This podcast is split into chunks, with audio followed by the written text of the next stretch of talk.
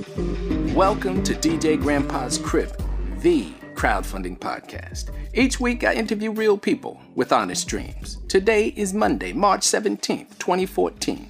Dude, happy St. Patrick's Day. Imagine yourself some 10,000 years ago in the Middle East.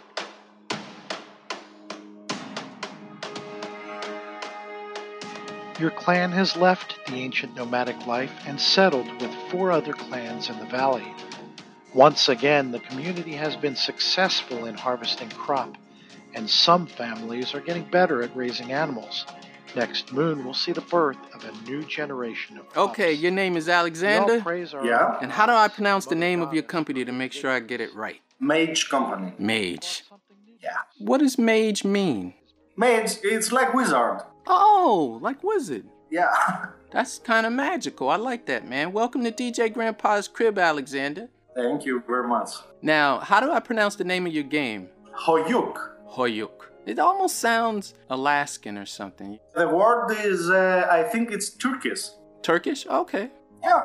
But where are you? we are in Europe now. I know, no, I know you're in Europe, but is it Germany? Is it? Uh, the first part of the company is in Bulgaria, but I'm Greek. The other partner is German, and the other is Polish. So we are we are multi-global or something. Why don't you tell me a little bit about the game, man? Because I am very interested. Hoyuk was originally a print-to-play game. It was available since I think 2007, so I think a lot of people should play it.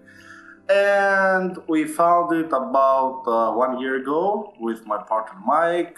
Uh, so Hoyuk is basic a, a tile-laying settlement building game where purpose is to build the best village but basic one of the strongest aspects of the game is its theme because it's set in the Neolithic era about 10,000 years ago and that gives to the game another sense. Now, what does that do for me, the Neolithic period? What, what is that? How's that set me back?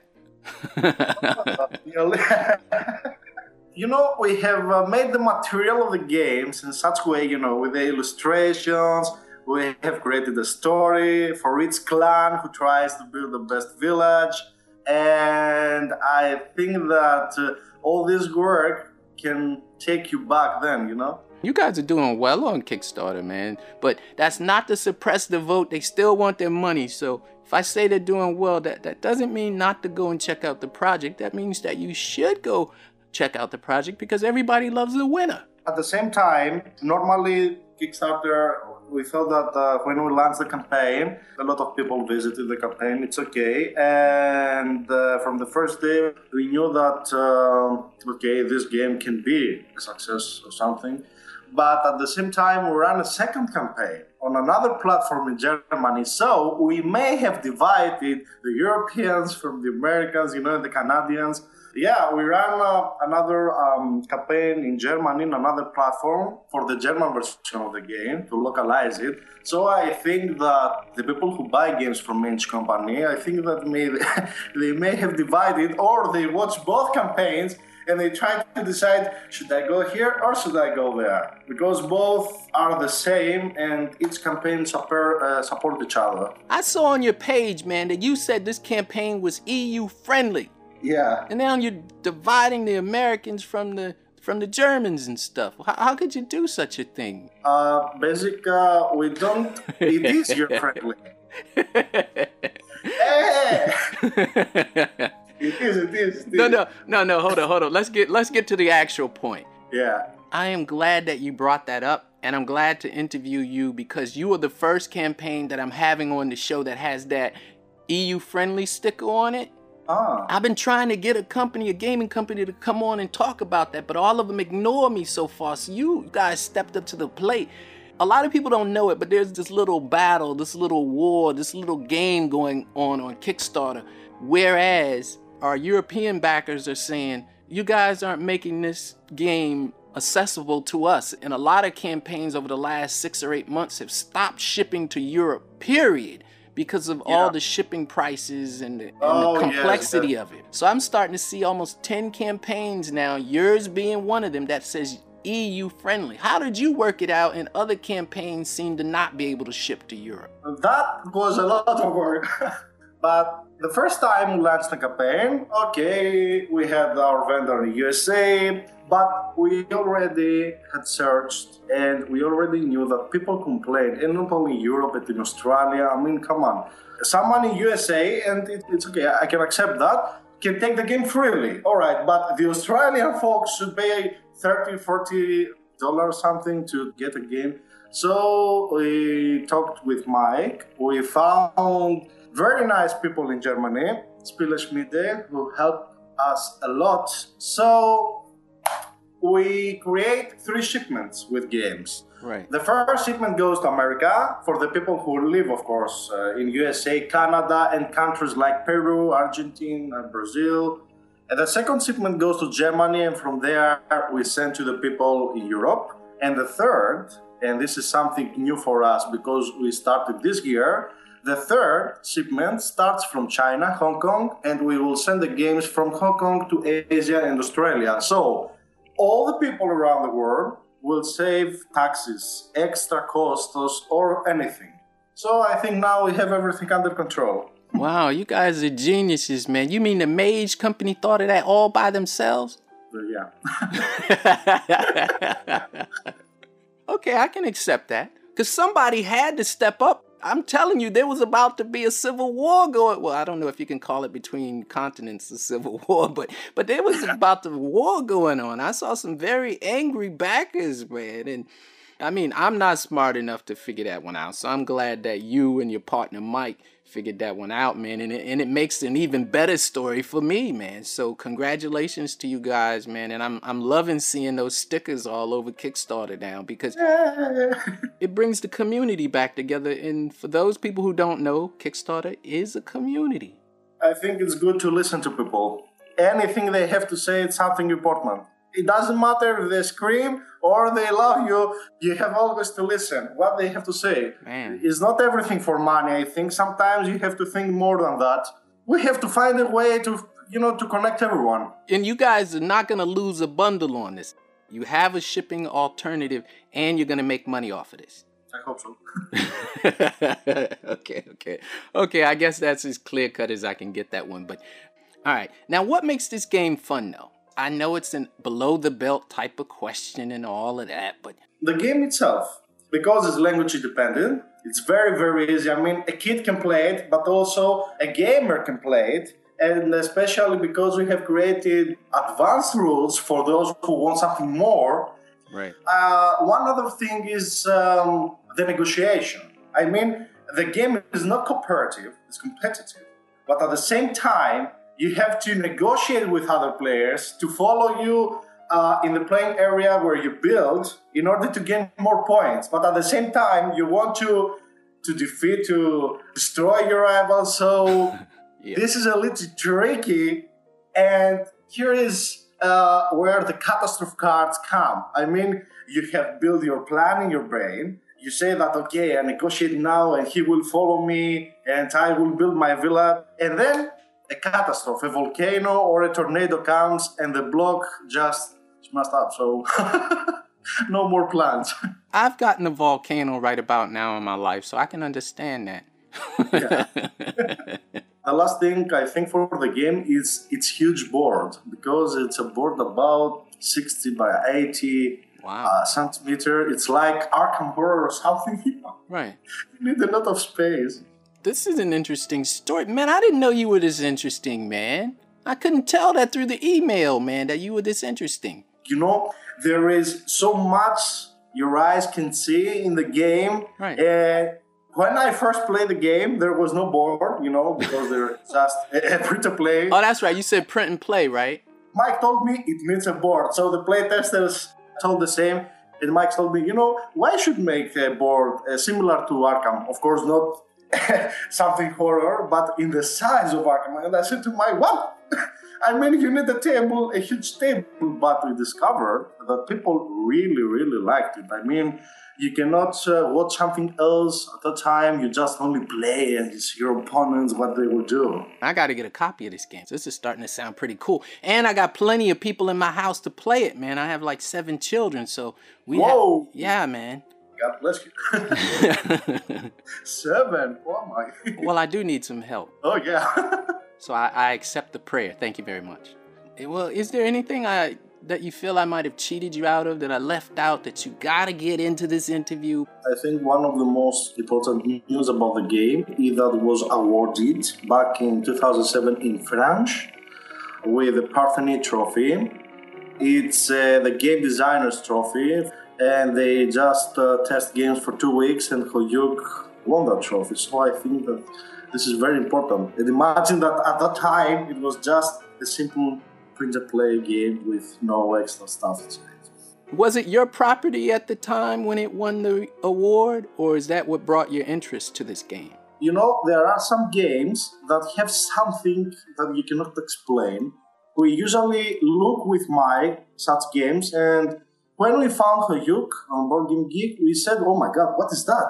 We created it, played it, and said, "Oh my God, why is this game isn't published all these years?" So we took it and thankfully, the, the author of the, of the game, Pierre Canuel, is a nice guy and he helped us a lot so far.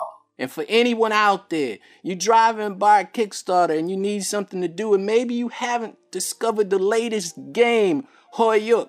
It's by the Mage Company, and they're doing a lot of cool games on Kickstarter. And if you can't check them out, remember HoYuk, H O Y U K. And if you can't find them on Kickstarter, always go to djgrandpa.com and we'll have links for Alexander and his incredible game company Mage that I've been trying to I've been trying to talk to them for about a year. So somehow it finally worked out, man. The gods, the odds have somehow moved in our favor. Alexander, thank you very much for coming on the show, man, for taking the time. Thank you very much. Remember, we are the crowdfunding channel and we cover the globe. Hello to all you crowdfunding gamers out there. Nearly a year ago, we at Nord Games set out to create a card game that had three important criteria.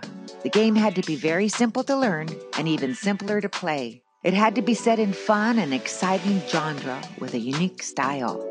The game had to become more and more intense as each turn passed until it became an out and out brawl between players for certain cards. After many months of design and play testing, from Nord Games out of Santa Cruz, California. Welcome to DJ Grandpa's Crib. Thanks for having me. No problem, man. You have this game called Steampunked Time Machine, the mad scientist card game.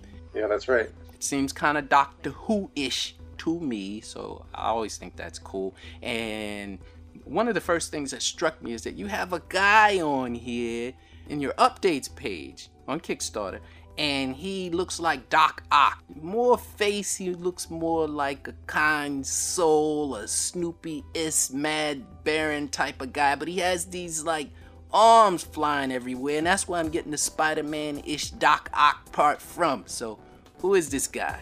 the way it works is anybody who's pledging at those various levels, they send us some source images that they want to use. So he happened oh. to send the source image that's attached to that update page. And then we ask him a few questions like, what kind of accessories do you want? What kind of look do you want? And right. he just happened to mention mechanical arms, and that's what our artist came up with. So you can actually um, immortalize yourself in this card game. Yeah, we wanted people to have the opportunity, especially people who were steampunk enthusiasts to be able to be in this game and be able to use their own likeness, their own name, whatever name they want to choose. Right. As well as work with us to develop their special abilities and stuff like that. How long did it take you to kind of devise this game? Game design is always uh, an organic process for me, anyway. What do you mean by that? You don't just sit down and you have an idea that you write down in five minutes and that's the final version of a game. Right. The origin story of this game was that I was trying to just come up with any fun game that you're maybe dueling somebody or something like that. Right. And my wife turns to me and says, Why are you always making games where you're fighting each other? How about you make a game where you build something? And so the two of us sat down and I said, okay, and we're both big fans of the steampunk genre. And I said, okay, so let's say if we were trying to build something, what would we build? And she said, well, why not a time machine? And I said, that sounds awesome. So you're talking like you know, Back to the Future time machine? She said, no, no, no, like, you know, steampunk time machine. And I said, sounds good to me. So we started from there and established the four card types. Right. but right. Essentially, from that one conversation, it kind of spun into establishing these cards. Okay, there's these cards, and each card costs you a different amount of energy to be able to play them, and certain cards can be played at certain times, and so on and so forth. But it really took, I would say, at least a couple months of playtesting and developing all the artwork for the game to figure out how it would actually play the best. Initially, you didn't draw cards at the end of your turn. Now you do, for example. Oh, so the organic it- part, trial and error. well, we had a situation where people were running out of cards, and so we went, well, wait a minute, would it really be that bad if at the end phase everyone just drew back up to seven cards? And we tried it, and it worked much better. So that's what I mean by organic. You know, it, it sometimes takes a little bit of testing out the concept and building it better and better. Because if we just wrote down an idea and never actually improved on it, I'm not sure it'd be a very good game. So, Chris of Santa Cruz, do you listen to your wife a lot? Yeah, one thing that I value with my wife's opinion on games is she's not a hardcore gamer. She's a casual gamer. She likes to get into a game that's fun and simple, and she doesn't have to be an expert at it to win. Okay. And I think that that appeals to a much broader group of gamers. So, whenever it comes to new games that I'm designing, I always ask her, hey, what's your opinion on this? What's your opinion on that? And she gives me that feedback that I need because I'm more of a hardcore gamer. So, she really does have a lot of good insights when it comes to game design. Why don't you tell me, like, the basics how we would play this game, Steampunked? Everyone choose which scientist they want to be. Each Right. scientist has obviously a different persona, but they have different abilities and usually a different build list. After that, you shuffle the rest of the cards into a communal deck, and everyone draws seven cards. First phase is the quackery phase. That's a type of card. So if I have any quackery out on the field that's face down, which means I used it last round, I would turn it face up. Quackery allows you to do what? Quackery gives you energy. So every mad scientist has one energy just for being a mad scientist, but they Right. can acquire quackery, which will give them additional energy. Now, quackery is based on the quack medical devices from that time period. Things Oh, okay. like snake oil and, you know, uranium water, stuff like that. Okay. And so you use that energy to build your components. That's what happens in the main phase Right. during that same phase, you can play action cards if you want to. And action cards do certain things like perhaps uh, you can break an opponent's uh, quackery. You can break an opponent's component. You can steal stuff from people. You know, or you can look at someone's hand. A lot of different actions are in this game. They're all designed to be used strategically in order for you to advance or even help your friend advance. So if you want to team up with somebody, Right. you can go ahead and say, I'm going to help this person out by thwarting someone else trying to steal their component. So like those that. are dirty cards. They're almost like the Joker's Wild or something like that. the core part of the game is to build your time machine, but those actions really come in handy when you're trying to protect your time machine from getting broken or you're trying to steal something from somebody else in order to complete your time machine. Yeah. And there are certain action cards that can be used when it's not your turn. They say something like use it any time, but you have to have the quackery in order to use it, or the energy rather. So if you had quackery cards and your mad scientist card that you didn't use during your turn, you'd then be able to play this action card when it's not your turn. That's usually used for defense. So someone comes to steal your component and you play a defensive card that says thwart that action. Does your wife believe this game is fun? Because that's what I care about. Yeah, she's actually in the game. She's one of the, the core mad scientists in the game. Oh, wow. You enshrined her. Yeah, I'm in there too. we wanted to start with a few people that we knew Right. because sometimes when your artist is trying to just make people up on the fly, they go with you know whatever's in their mind. But we really wanted to put ourselves into the game and say, yeah, there's my character. You know, And I like what you said about the simplicity of the game. replayability in games is one of the most important factors. And so that's why we wanted to have multiple personas that you could play. We wanted to have all different variables, all different cards, as many different card types as possible without it being overwhelming and too confusing. There's something else that you mentioned a little earlier. You spoke of you spoke of the part of how your wife helped out with such and such or you know came up with such and such, but you also alluded to that almost every person who's in the room while you're designing something or creating something is helping sculpt that product in some sort of way. Yeah. And I mention that because I produce records, you know, music, producing Yeah. records, stuff like that. Uh, that's more my thing. And no matter who's in the room, if if they're seemingly not doing anything and may start humming or making a gesture, somehow they've influenced the record. They've changed something, some variable, and I catch on to that and I add it into the record.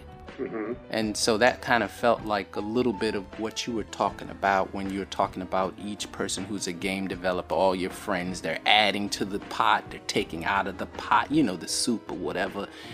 What we're realizing is, and I think a lot of people are realizing the same thing, is you don't have to be a Parker Brothers or a Hasbro or these large companies to make quality games. And Right. a small group of developers. Our group is about eight people right now, uh, and we have anywhere from maybe five to 20 different ideas, all kind of cruising around at the same time. We're making prototypes and we're getting artwork done and stuff like that. But you don't have to be a huge multi million dollar corporation or firm or anything like that to make quality games. And the gaming community, and that's really what it's all about, the community is very tight. And if you have some good ideas and some good projects and stuff, you can do quite well and put your stuff out there. And if it's good and if people enjoy it and stuff, then you know life is good. But I, I think that because of technology and where it is and social media and everything, we can produce these games and make real quality stuff and really just blow other things out of the water because of the creativity that can happen. And all I want to say, if there's anybody out there, check out Steampunked Time Machine, the mad scientist card game. And Christopher and his wife and his whole development team. I don't know, this game sounds like a lot of fun, man. And I, I love the part that you talked about the mechanics. It's by Nord Games out of Santa Cruz, California. And I say it that way only because it I don't know, it makes me feel good to say it that way. That's the only reason that I need. And if you can't find links for their project Steampunked on Kickstarter, go to djgrandpa.com and we'll have links for Chris. I'm wishing you the best on KS, man. Thanks, DJ. Yeah,